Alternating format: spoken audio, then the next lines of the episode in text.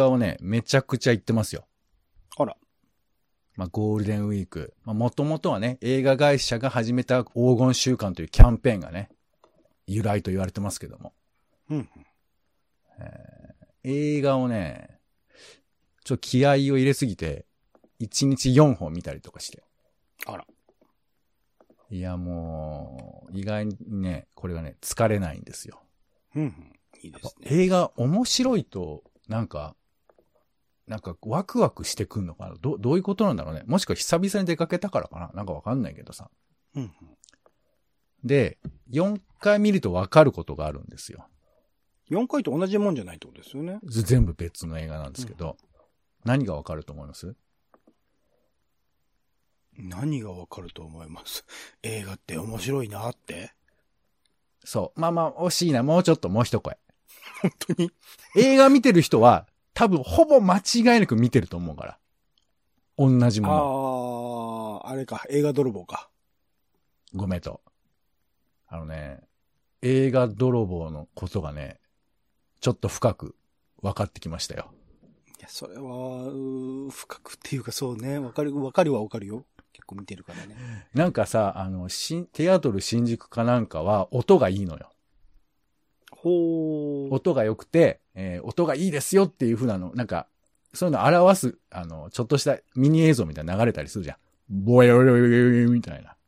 あそこはそうですね、テアトル新宿なんか入れてんすよね、最近ね。そうそうそうそう。で、そのブーンっていうのが終わった後に、すぐ流れる映像が映画泥棒なんですよ。確かにね。うん。聞くねーって感じなんですけど、うん、うん、うん、うん。まあそんな映画泥棒ね。まあだから本当に最後のもう作品が始まる寸前に流れることでおなじみなんで僕はまあ1日4回見たんですけど、うん、うん。4回見ていよいよ分かったよ。映画泥棒の今の映像の、まあ意外なティップスが。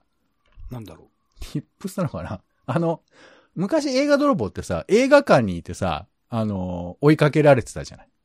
う。はいはい。まあ結構前ですけどね。うん。そう。で、これが、いつの間にか、えー、映画泥棒があの、パルクールを使って、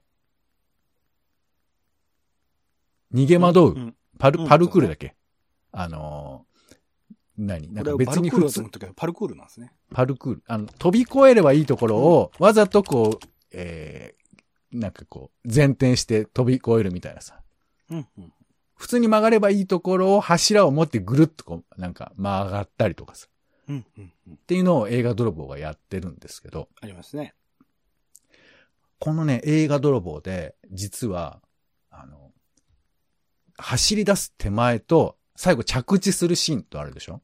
はいはい。そこでね、ある動きをしてるんですけど、うん気がつかれました。ある動き？はい。まあ、動動きというかもう、そうなっちゃうのかな？びっくりしちゃうと。うん、うん、うん、うん。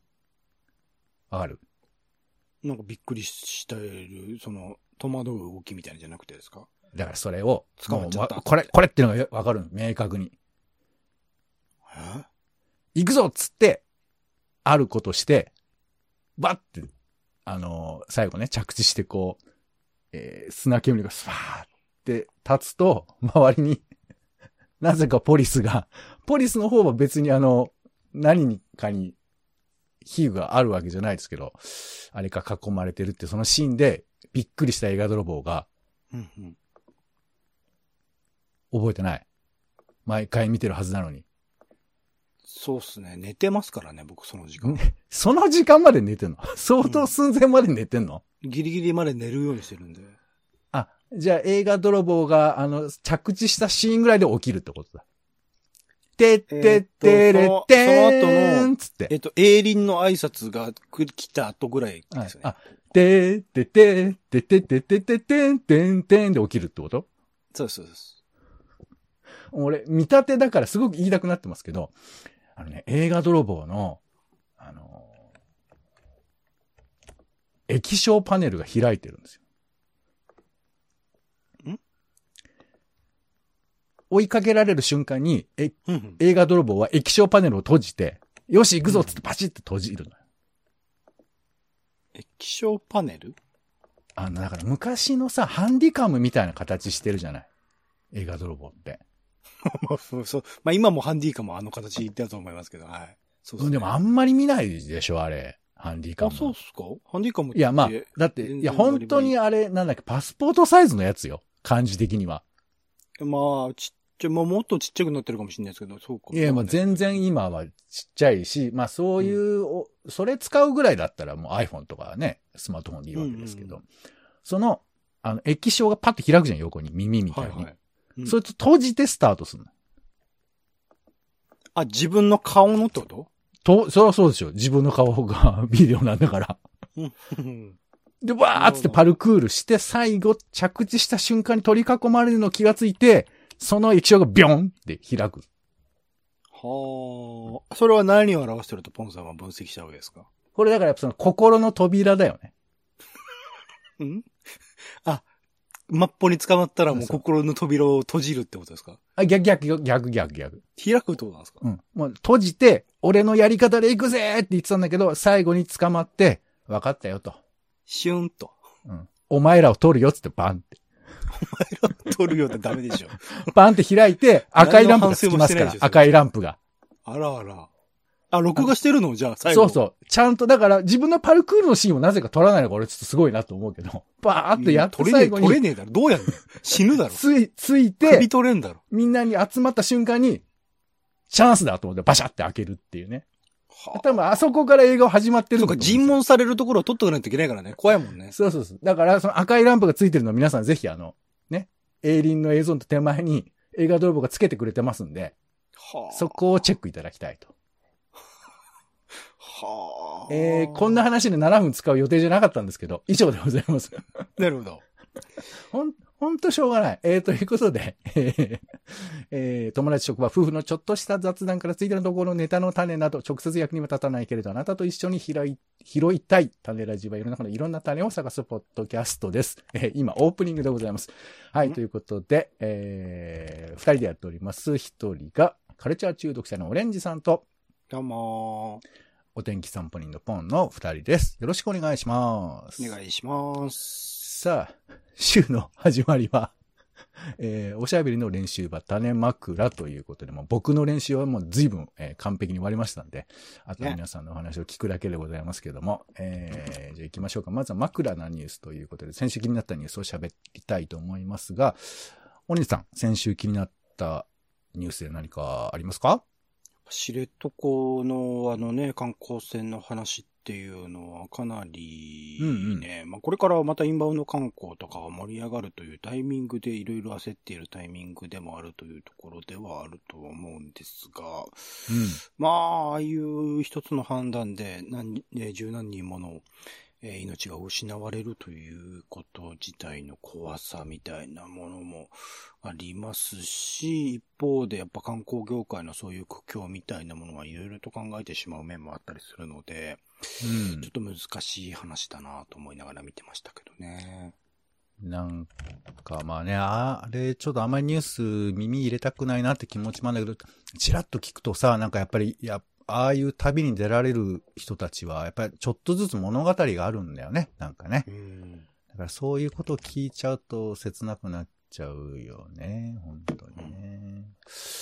うーん、はい。まあ世の中いろいろありますが、じゃあ私が選んだ枕のニュースいきましょう。まず一つ目です。えーあ、えー今日はよ5つありますね。はい。短くいきましょう。まず一つ目、アウンサンスーチーさんが禁錮5年判決ということで、えーこの NHK のニュースでは刑期は、えー計11年にということなんですけど、これまでにも容疑が、えー追訴されているということで、あ訴追されているということで、うん本当かな？合わせて150年を超える恐れもあると。って言われてますよね。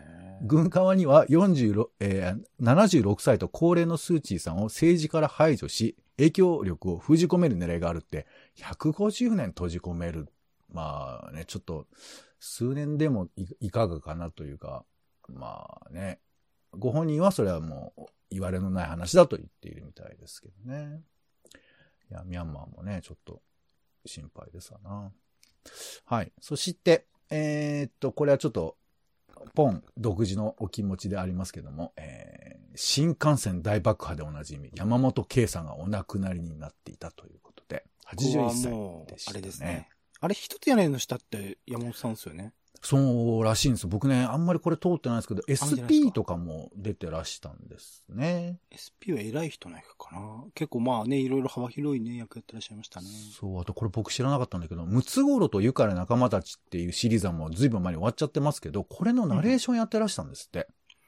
全然気づいて、そうか、声も良かったんだ。そうだよな。よかったな。まあまあまあ、でもね、なんかこの、えーの青年の、なんていうか挫折みたいなのを描かせたらみたいな。だからさ、その歴史があるからこそ、多分一つやるの下とか、その、偉い人が、なんていうか、深く見えてくるっていうのもあったのかもしれない、一つ屋根の人はすごく優い。しいお父さんでしたよね。うん、なるほど、お父さん、おじさん。んか。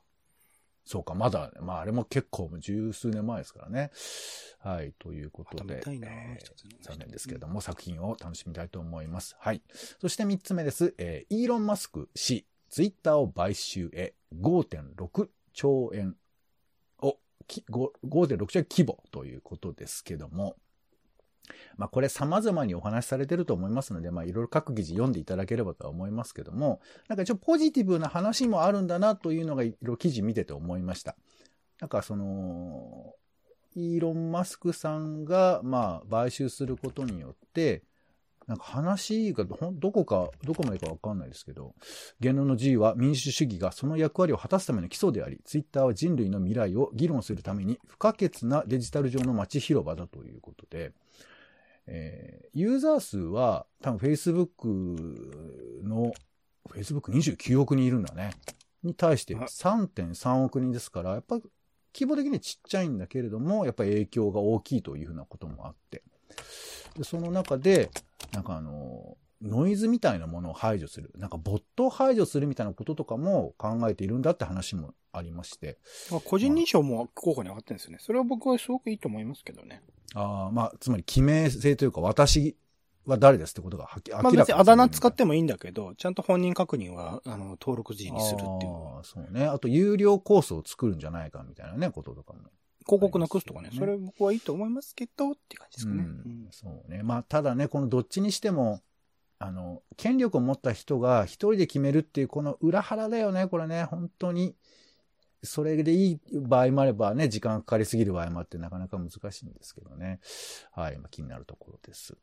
そして4つ目です。これも気になるんだけど、あんまり実態がよくわからない。えーデジタル庁事務方トップ2代目には UX デザインの専門家、えー同庁の CDO の浅沼、えー直さん、あ、浅沼隆さんという方が、えーなったということで、まあ、経歴いろいろ出てますのでご覧いただければと思いますけども、えーまあ、比較的若い方。なんかこのデジタル感っていうのは民間から、あの、入れるみたいなことがきあのルールとしてあるらしくて、なんかこういうふうなものが他の省庁とかにもね、なんか影響してもいいのかななんてちょっと思ったりします。うんそして5番目、えー樹木伐採892本から2本で OK。逆に1000本以上植えられるということで、明治神宮外苑再開発イコモスが都に提言ということで、えー日本イコモス国内委員会という文化財の保存の提言などを行うえー委員会が提言したところによると、伐採の樹木こう1000本切るところ2本にできるとか、なんかね、結構画期的に見えるようなアイディアなんですけども、まあ、まだその実行すること自体が決まっていないので、これもまだ検討の一要素でしかないんですけども、まあなんかこれ聞いててポジティブになれる。まあでもこれもどうなんだろうね。聞く人によってはおかしいっていう意見もあるのかね。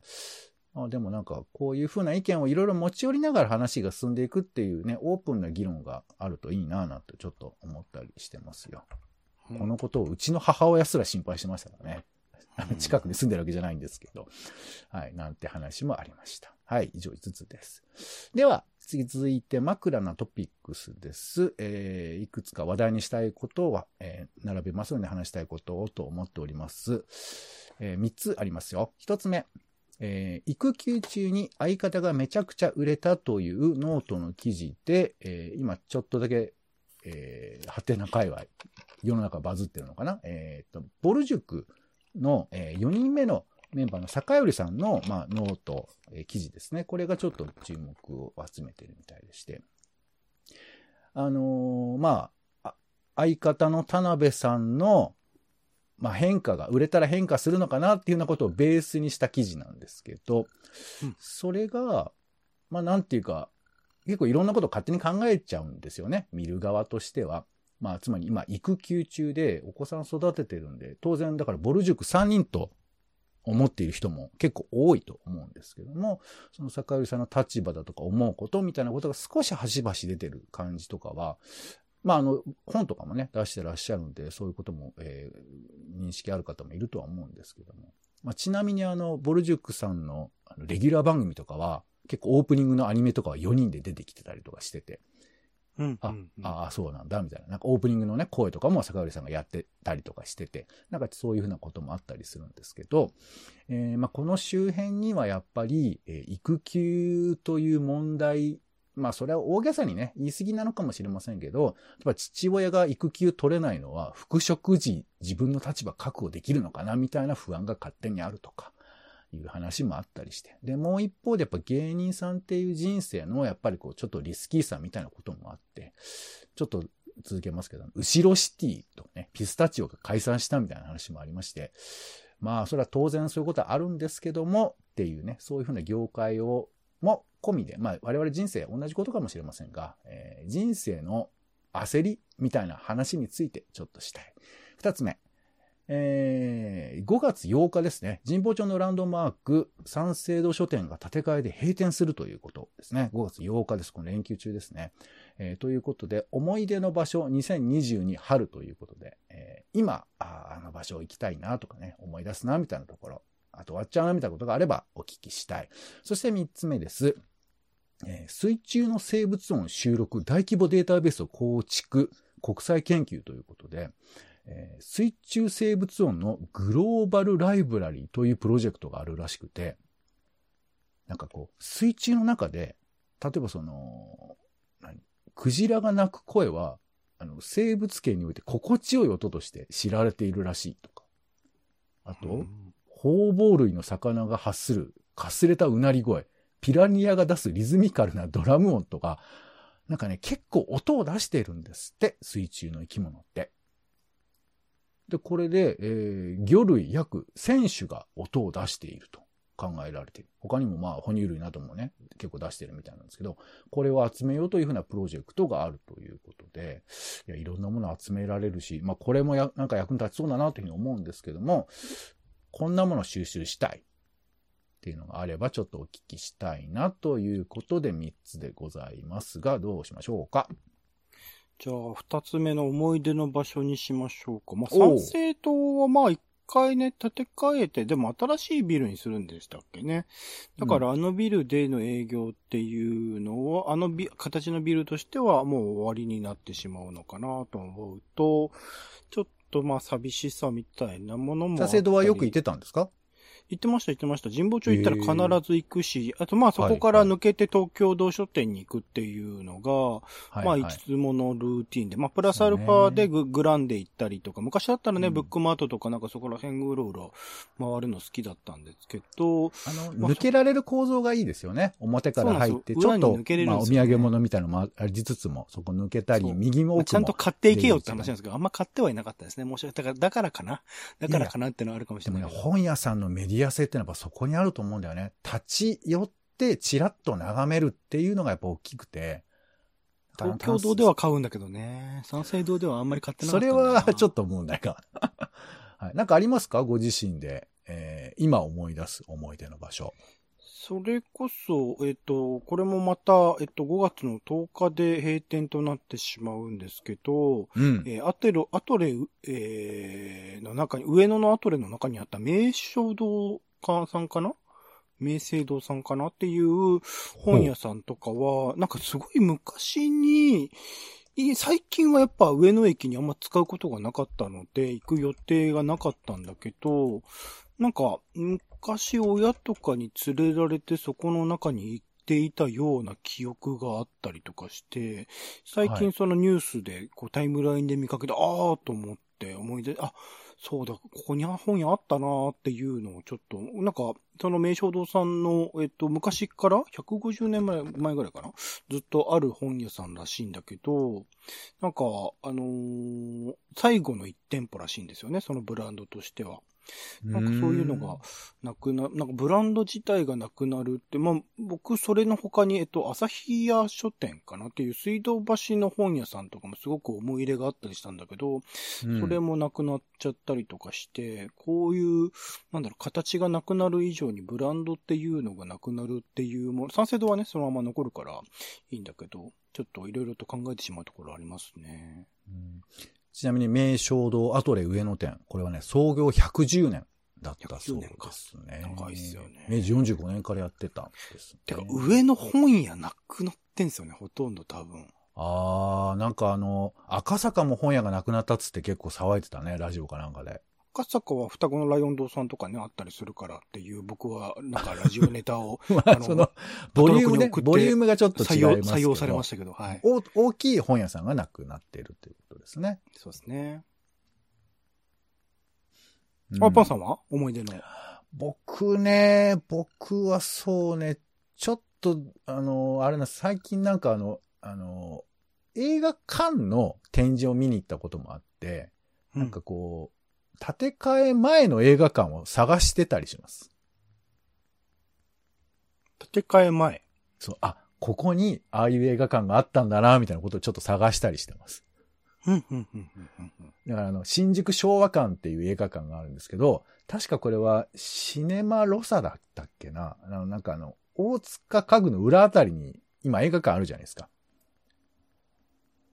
池袋？あ、いやいや、えっ、と、あの、新宿ですね。あ、ロソじゃなくて、あれだ。なんだっけ？ケーズシネマだっけ？ケーズシネマはありますね。はい、は、はいい。ケーズシネマの前の映画館？あー、はははははは。そうそう。だからなんとかそういなうそう、だ映画館ってどんどん昭和館だと思いますけどね。なんかそういうのがどんどんなくなっていってるんですけど、それをちょっと、あ、ここそうだったな、みたいな。あのう、ん、名残を、えー振り返るみたいなツアーとかしてますけどね。うん。うん、うん、うん。まあでも大切、まあまあ変わっていくのは致し方ないんですけどね。でもまあ、うんだから5月8日までにね、一度は賛成と行きたいなと勝手に思ってはおったりします。うんはい、ありがとうございました。では最後に枕の予定に行きましょう。えー来週の予定を、あ、今週の予定ですね、をピックアップしてご紹介します。5月1日は、えー天皇即位から3年ということですね。はい、それから、えー日本とベトナムの首脳会談。ベトナムのことを超える南って書くんですね。知らなかったですね。5月2日月曜日です。えーこの日は日本とタイの首脳会談もあったりします。あと、三代目国王、三代目ブータンの国王の誕生日だったりします。うん今はちなみに5代目ですね。あの、アントニオ猪木風な方ですけど。はい。そして5月3日です。この日は何のお休みでしょうか？そう、憲法記念日ですね。うんはい。そしてあと世界報道デーと、あ、世界報道自由デーとか、リカちゃんの誕生日だったりするそうですよ。リカちゃん1967年に発売されたんですね。はい。それから朝日阪神支局の襲撃から35年だそうですね。5月4日水曜日は緑の日。自然に親しむとともにその恩恵に感謝し、豊かな心を育む国民の祝日ですね。それから、ノストラダムスの日だそうですよ。はい。あと、スターウォーズデー。これ知ってますか？オレンジさん。 May the Force be with you ですよね。メイフォースですよね。5月そうそう。4日フォースと共にあらんことをのこの5月4日っていうのにかけてるってことなんですね。うんこれでも結構ツイッターでは盛り上がるらしいですね。どうやらね。はい。それから1990年、ラトビアがソビエトから独立を宣言した日だそうですよ。5月5日は子供の日ですね。はい。子供の人格を重んじ、子供の幸福を図るとともに母に感謝する国民の祝日だそうですよ。えーえーそれから単語の節句、おもちゃの日、フットサルの日、えーそれから、えー24節気ですね。これ立夏になります。はい。この海の上では夏が始まるということですね。はい。そして5月6日です。えーこの日は迷路の日、ゴムの日、コロッケの日、そして国際ノーダイエットデーの日ということで。世間のダイエットのプレッシャーに対抗し、ダイエットによる健康被害を訴える日だそうですよ。はい、5月7日土曜日は、えー、フィリピン大統領選の、えー、最終日。これ5月9日に選挙があるみたいですね。あと、粉もんの日とか、えー、粉の日とか、えー、それから世界エイズ孤児デーだそうです。5月8日は母の日ですね。はい、日曜日ですね。コスタリコスタリカの新大統領が就任したり、えー、それから、香港の行政長官の選挙があるんですけども、これ今、李課長さんという方が唯一の立候補者で、でももう確実にこの人になるというのは、まあ、ほぼ決まっているらしいんですよね。はい。ということで、香港もどうなっていくんでしょうか。そしてヨーロッパ戦勝記念日、世界赤十字デー、万引き防止の日などでございますね。はい。以上、枕な予定でした。では、今週使いたい枕を選びましょう。オレンジさんお願いします。はい。えー、ピスタチオ解散でお願いします。そんなにショックでした？はい。今、はい、やってくださいましたけどもね。はい、僕は後ろシティ残念でした。はい、ということで終わりましょう。種ラジの種枕でございました。お相手は、えー、皆さん映画行った際は映画泥棒の一挙手一投足を要チェック。ポンと。オレンジでした。種ラジ、また。種ラジは、ほぼ毎日配信をするポッドキャストです。Spotify や Apple Podcast にて登録を。更新情報は Twitter。本編でこぼれた内容は、公式サイト、種ラジ .com をご覧ください。番組の感想や、あなたが気になる種の話は、公式サイトのお便りフォームから。お待ちしています。Música